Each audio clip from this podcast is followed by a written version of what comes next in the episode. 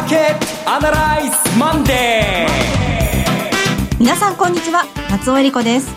マーケットアナライズマンデーをお送りします。パーソナリティは金融ストラテジストの岡崎亮介さん。はい岡崎亮介です。今日もよろしくお願いします。そしてラジオ日経の鎌田新一さん。鎌田です。今日は秋晴れいい天気ですね。はい。よろしくお願いします。そして南ゆうきさんです。南です。よろしくお願いしますこの番組はテレビ放送局の BS1212 で毎週土曜昼の1時から放送中のマーケットアナライズプラスのラジオ版です。海外マーケット、東京株式市場の最新情報、具体的な投資戦略など耳寄り情報満載でお届けしてまいります。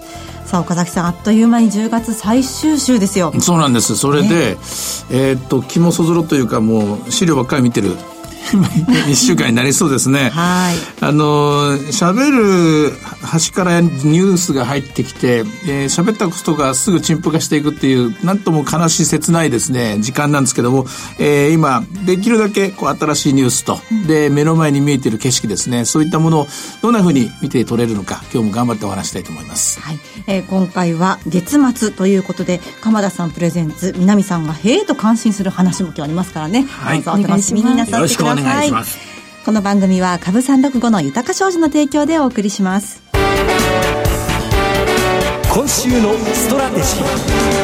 このコーナーでは今週の展望についてお話しいただきます。まあ、これからどうなんのどうなんの今日のファナックどうなんのとかですね、そっちの方がみんな大事なのかもしれませんが、あの、ここまでの足取りというのをもう一回確かめておく必要があると思うんですね。というのは、えっ、ー、と、日米ともにアメリカが少し早めにですね、決算が出てきて、そして日本がいよいよ今日から本格化してくるっていう感じですね。まあ、安川とか日本電産ありましたけれども、で、それに対してなんか悪いんだけど買われてる一体どうなってんだとか、で、あと今週はというと FOMC でで3度目の利下げがどうさ、どうやらありそうで、これに対してどう見りゃいいのと。で、あともう一個言うと、今週、あの、意外と早くと言いますか、1日なんだけども、金曜日で雇用統計発表されて、これどうなのというので、まあ、変数いっぱいあるんですよ。はい。変数いっぱいあるもんだから、これ、行き当たりばったりかというと、だからこそここまでの、まあそうですね、1ヶ月ぐらいの足取りを見ておかなきゃいけないと思うんですね。うんで、ここまでの1ヶ月ぐらいの足取りで、一体何が一番大事だったかというと、私は米中の協議でも、アメリカの決算でも、で、日本のまだ数社にしか、ね、発表されてない決算でもなく、この1ヶ月一番重要なですね、変化はやっぱり ECB だったと思うんですね。はい。あの、先週の土曜日のマーケットアナライズ、はい、テレビの方でもありましたけどそうです。これがやっぱり一番大きな、はい、あの、えー、転換であって、どう転換したかっていうと、えー、そもそも、えー、まあ終わり良ければすすべて良しなんて言葉がありますけど、やっぱり終わりになるとバタバタするもんで、ドラギ体制終わるんですが、その最後の最後になって9月12日理事会の後、えー、ドイツ代表が突然お辞めになって、で、その後発表された理事会の議事録を見てみんなぶったまげてですね、こんなに割れてるのかと。えー、ドイツとフランスというコアのえー、中心、一番大事な、その中心人物が、もうこれ以上金融緩和はするなと言っていて、残りの周りの人たちは、白々と言って消しかけている。二つに分かれている。多数決で言うと、まだ金融緩和の必要がある。ドラギさんはイタリア出身。ドラギさんは2011年からの8年間の間に失業率を下げて、まあ、インフレ率は大して上がりませんでしたけれども、えー、欧州危機を乗り越えて、で何よりもイタリア、ギリシャの金利が下がって、ヨーロッパの信用リスクが下がって、ここまで景気を持ちこたえてきた。まあ、最後の最後、この1年良くないんですが、それに対してフランスとドイツのグループはですね、もうこれ以上金利を下げられると自分たちの国の金融機関が潰れてしまうからやめてくれと。で、このニュースが、で、10月10日流れて、実はここでぶっ飛んでるんですよね。うん、ここで本当に、えー、株式市場は大きな跳ね上がり、ジャンプして、今の22,700、800というところまでですね、一気にジャンプしたんです。なんでこの構造になったかというと、一つは単純に考えれば、ユーロ安が止まったということですね。はい、ユーロ安が止まって、えー、115円から121円方向に動いた。まあ、単純に直接的な影響が一つ。で、もう一個はですね、これあの、マイナス金利というのは目的が3つあります。マイナス金利、量的緩和目的が3つあります。一つは、えー、ECB の場合はギリシャとかイタリアのような周辺国の金利を下げること。ドイツに釣られて下がってきますからね。二つ目に、これアメリカと同じように信用リスクを下げること。えー、社債とかハイルド債の利回りを下げて、お金の流れを良くして、良くする、してやると。速やかにしてる。で、三つ目がですね、これはマイナス金利に入った時に初めて世界中が驚愕したんですが、明らかな通貨安政策なんですよ。うん、ユーロを安くする。ユーロを安くすることで、ヨーロッパのですね、輸出を増やしていく。で、しかしこれは、我が国にしてみると、あの、ありがた迷惑な話で、ユーロ安にするっていうことは円高にするっていうことですから。で、アメリカにしてみるもユーロ安にするってことはドル高にするってことですから、せっかく金融緩和してても、ユーロ安の力で力を半減してしまうわけですね。でもこれ以上マイナス金利を進めない、深掘りをしないってことはもうこれ以上ユーロ安は進めないんだ。つまり、これ以上の、えー、その、金利引き締め効果の輸出みたいなものですね。これはないということで、今までバリエーション的にですね、不利とされていた日本株に見直し買い、おそらく先物の買い戻しだと思いますけどね。これが入って、夜の間にですね、2日3日ぐらいでしたかね、もう大きく窓を開けてトントンと日本株が上がって、えー、4月からの、ね、高値を更新した。これが一応足元の動きなんですよ。うん、で、必ずしもですね、業績がもう大丈夫だから、もう不安感がなくなったからというのでですね、22,700円、22,800円に行ったわけではないと。ここは慎重に考えなきゃいけないところだと思います。ですから、えー、あくまで個別要因として、えー、安川は安川の、えー、日本電産は日本電産の。こういうふうにまあ動いてると見るべきで、で、今日ここから先のファナックにしろ、いろんなものもそれぞれの事情があって、で、全体をまた一から出直しだと流れに乗っていけばいいんだっていう展開ではないということ。これは気をつけなきゃいけないと思います。ちなみに私は今回の決算でですね、注目点は2つあって、1つは、底打ち底打ちとですね、みんなが唱えているですね、半導体の底打ちが確認されるかどうか。当然これが1つ目ですが、もう1個は自動車だと思いますね。自動車えー、自動車がやはり急速に売れ行きが悪くなってきて、そしてアメリカサイド、アメリカへの輸出が8月9月と大きく落ち込んでいます。自動車の決算はほとんど今ノーマーク状態なんですですけども、これがひょっとして悪い方に修正されると、これはその、あの、ストレートに GDP に、関連していますから、はい、あの、半導体のですね、あの、修あの修正というか変更はこれ GDP にほとんど変更ないんですけど、あの、影響ないんですけども、自動車は直結してきますので、これ注目ポイントです。というのが一応足元で、えー、今か、あの、上がってきたからこの波に乗ればいいんだという考え方は、やっぱり一回やめなきゃいけないと。また一から見なきゃいけない。一から見る上で今週は、日本はというと決算を一個一個丁寧に見ていく。まあ、えー、来週になりますか、トヨタはね。あと、今回は、あの、横道それますけども、ソフトバンク心配ですね。どれぐらい評価損入れてくるのかっていうんですけどね、ウィは。で、えー、話を戻します。今週の戦略はやっぱりまずは FOMC。FOMC は3度目の利下げ。3度目の利下げなんですが、3度目の利下げで、今まで景気後退になったケースと景気後退にならなかったケース、えそれぞれ、えー、利下げのケースを比較してみると、例えば前回の2007年の利下げのケース、それからその前の2001年の利下げのケース場合は、もう3回目の、3回目の利下げの次の4回目が見えてきて、もうダメだなっていう感じになって、株はそこからもうダラダラダラダラ下がるという展開。その前の98年の場合はもう3度目の利下げで打ち止め。まあ株価の方はもうその分、その前からもうひっくり返って、U ターンでですね、上がり出しています。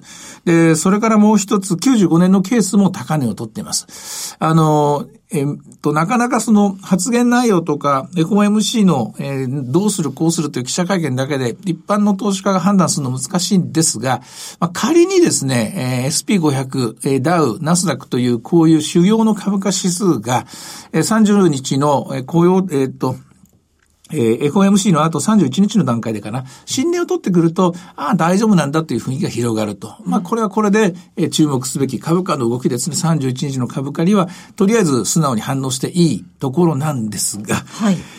がですね、その翌日31日、その翌日ですね、1日に雇用統計なんですよ。そうですね。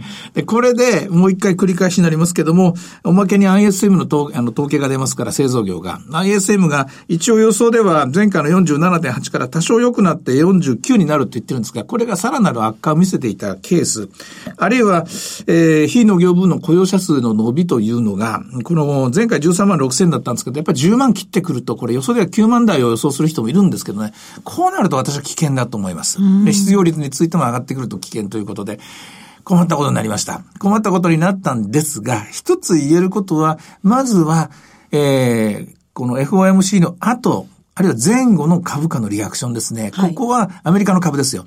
今回の場合は、崩れるにするするにしてもですね、もう一回ですね、トレンドを持つにしても、何と言ってもアメリカが引っ張ると思います。日本の企業業績でですね、日本の今、大きく作られてるレンジ感を打ち破るパワーは私はないと思うんですよ。うん、そういう意味ではやっぱりアメリカの動きに注目する一週間になるかなと。えー、残念ながら来週のこのアナライズマンでお休みなんですよね。ですので、えー、じゃあもう結論言っておくと、来週月曜日の分まで言っておくと、はい、来週の火曜日の向いた方向に動いていいと思います。来週火曜日？に向いてる、上向いてるのは上に、下向いた、はい、下向いてるのは下ですね。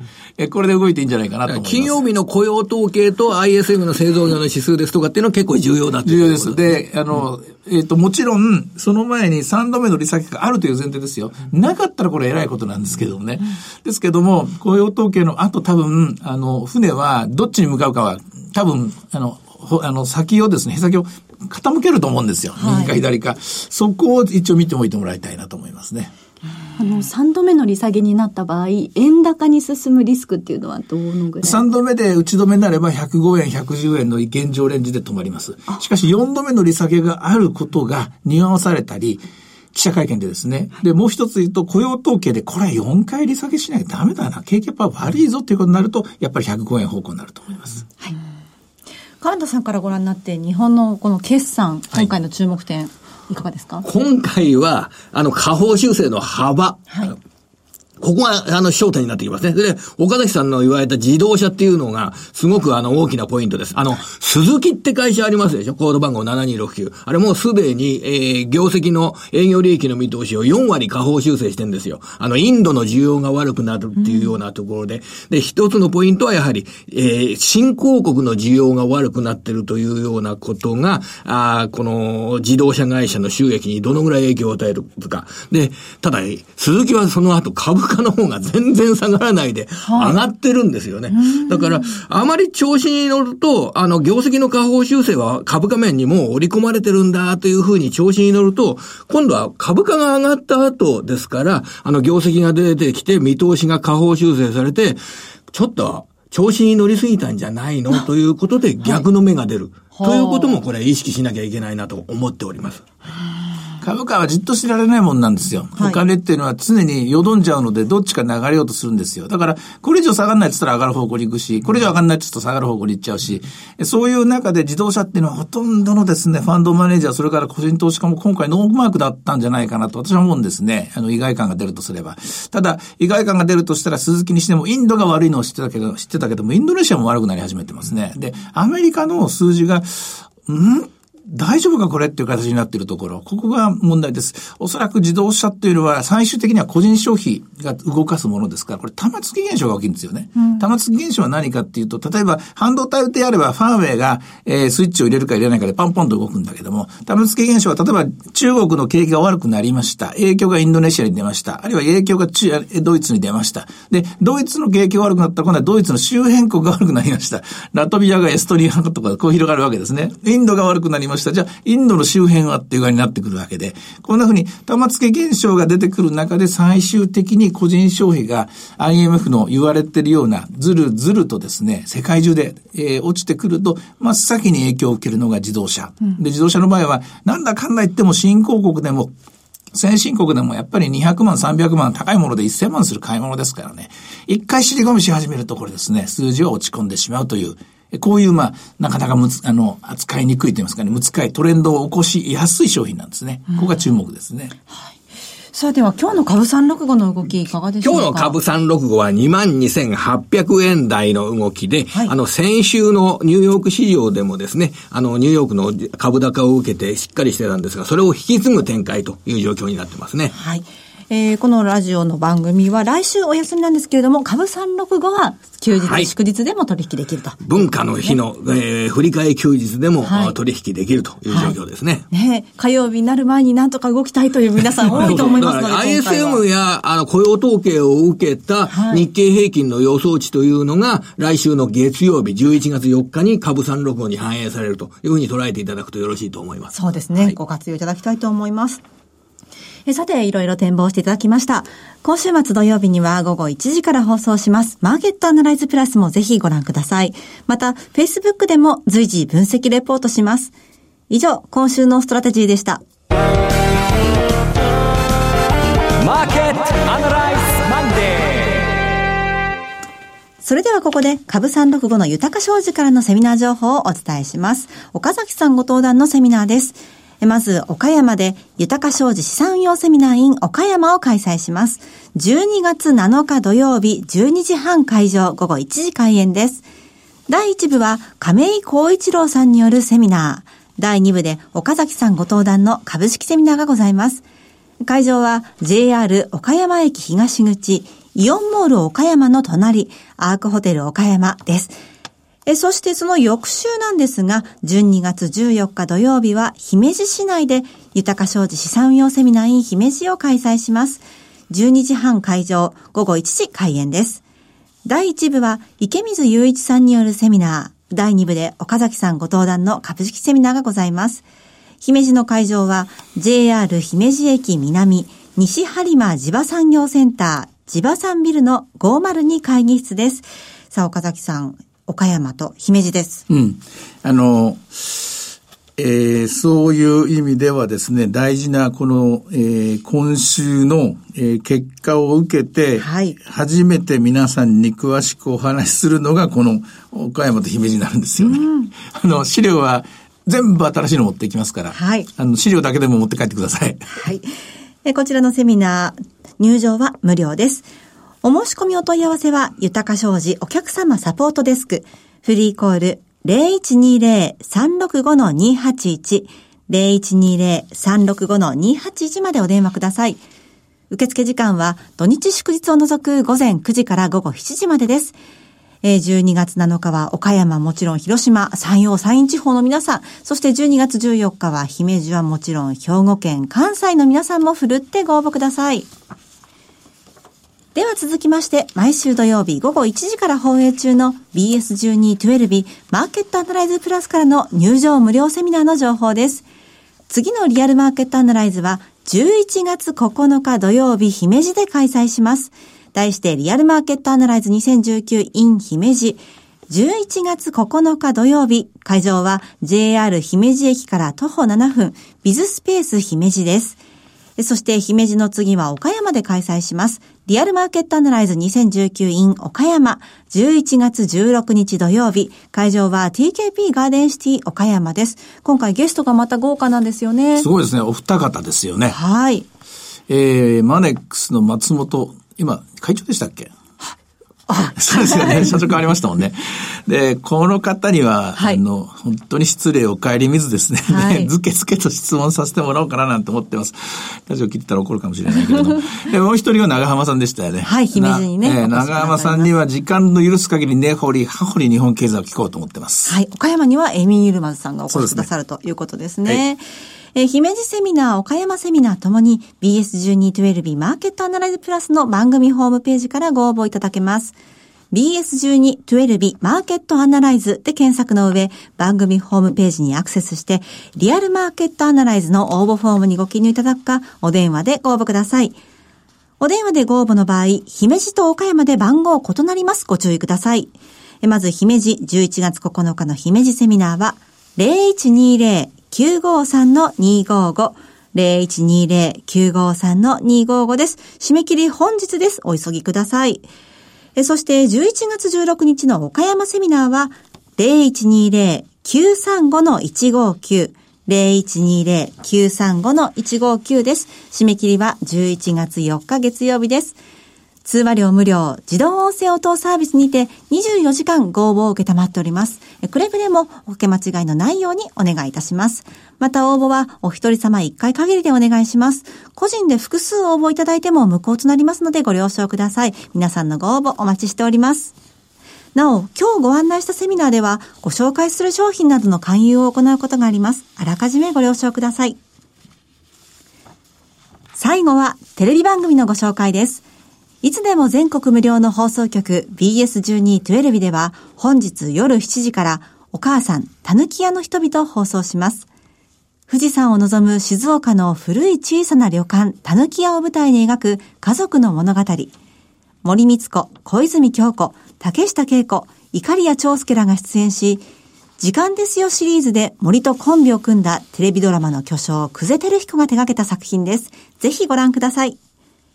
チャンネルの見方がわからない方は、視聴者相談センターへお電話ください。オペレーターが視聴方法をわかりやすくお教えします。03-5468-2122 03-5468-2122 BS12-12 視聴者相談センターまで。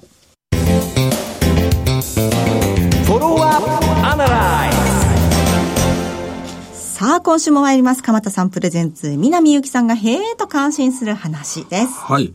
あの、決算発表の中で、今回9月で締められた決算発表の中で、はい。えーと、僕自身が思った数字について申し上げるんですけれども、はい。あの、南さん、あの、8月に、あの、テレビのマーケットアナライズプラスの時に、はい。あの、半導体の話なんか僕してたのを覚えてますね。そうですね。それで、はい。あの、オランダの ASML という会社の最新型の半導体製造装置が、えー出荷が始まったっていうようなことがず話題になってるっていうような話しましたけれども、それで今日は、その半導体製造装置の最新型の、えー1台あたりの値段が、すげえ高えなと思って僕、へえと思ったんですけど、はいえー、ズバリ、1台半導体露光装置。あの、これは、ウェハーの基板に複雑な設計図を焼き付けることができる、えー機械なんですけれども、これが1台いくらか。3、2、1、はい。3000万円。ちょっと違います。ちょっと違います。これがですね、ASML の資料を見ましたら、このエクストリームウルトラバイオレット EUV の方式の7台で、売上が7、9月、7億4432万ユーロって書いてあったんですよ。7億4432万ユーロ7台。で、7台、これ日本円に訳す、直すと893億円なんですよ、7台で。それで1台127億円。えーえー、全然違いましたね。えーじゃあ、今年、それで10、12月期の見通しも書いてあったんですけど、これは8台で9億5千万ユーロを予定してんですって、出荷。8台。で、8台で9億5千万ユーロは120円として1ユーロ。1187億円なので、1台、10、12月期は1台、148億円。すごい。ねえ飛行機かって。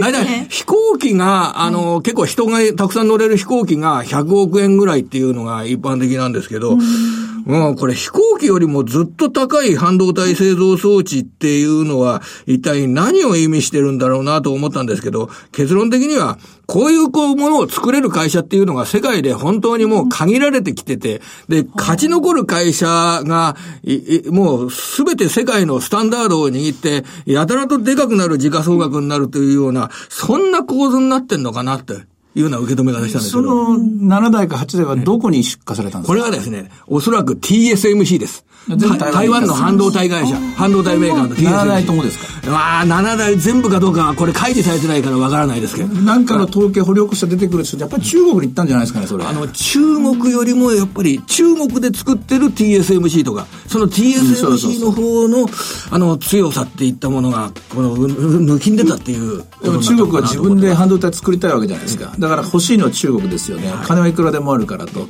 しかし自分でつ作らせないっていうのがアメリカの狙いでしょう。はい。どうなるのか。南さんいかがでしょう？へえですね。ありがとうございます。数字面白いですね掘り起こしてみると、えー、さてマーケットアナライズマンデーそろそろお別れの時間ですここまでのお話は岡崎亮介と。鎌田新一。南祐希そして松尾恵里子でお送りしましたそれでは今日はこの辺で失礼いたしますさようならこの番組は株三六五の豊か商事の提供でお送りしました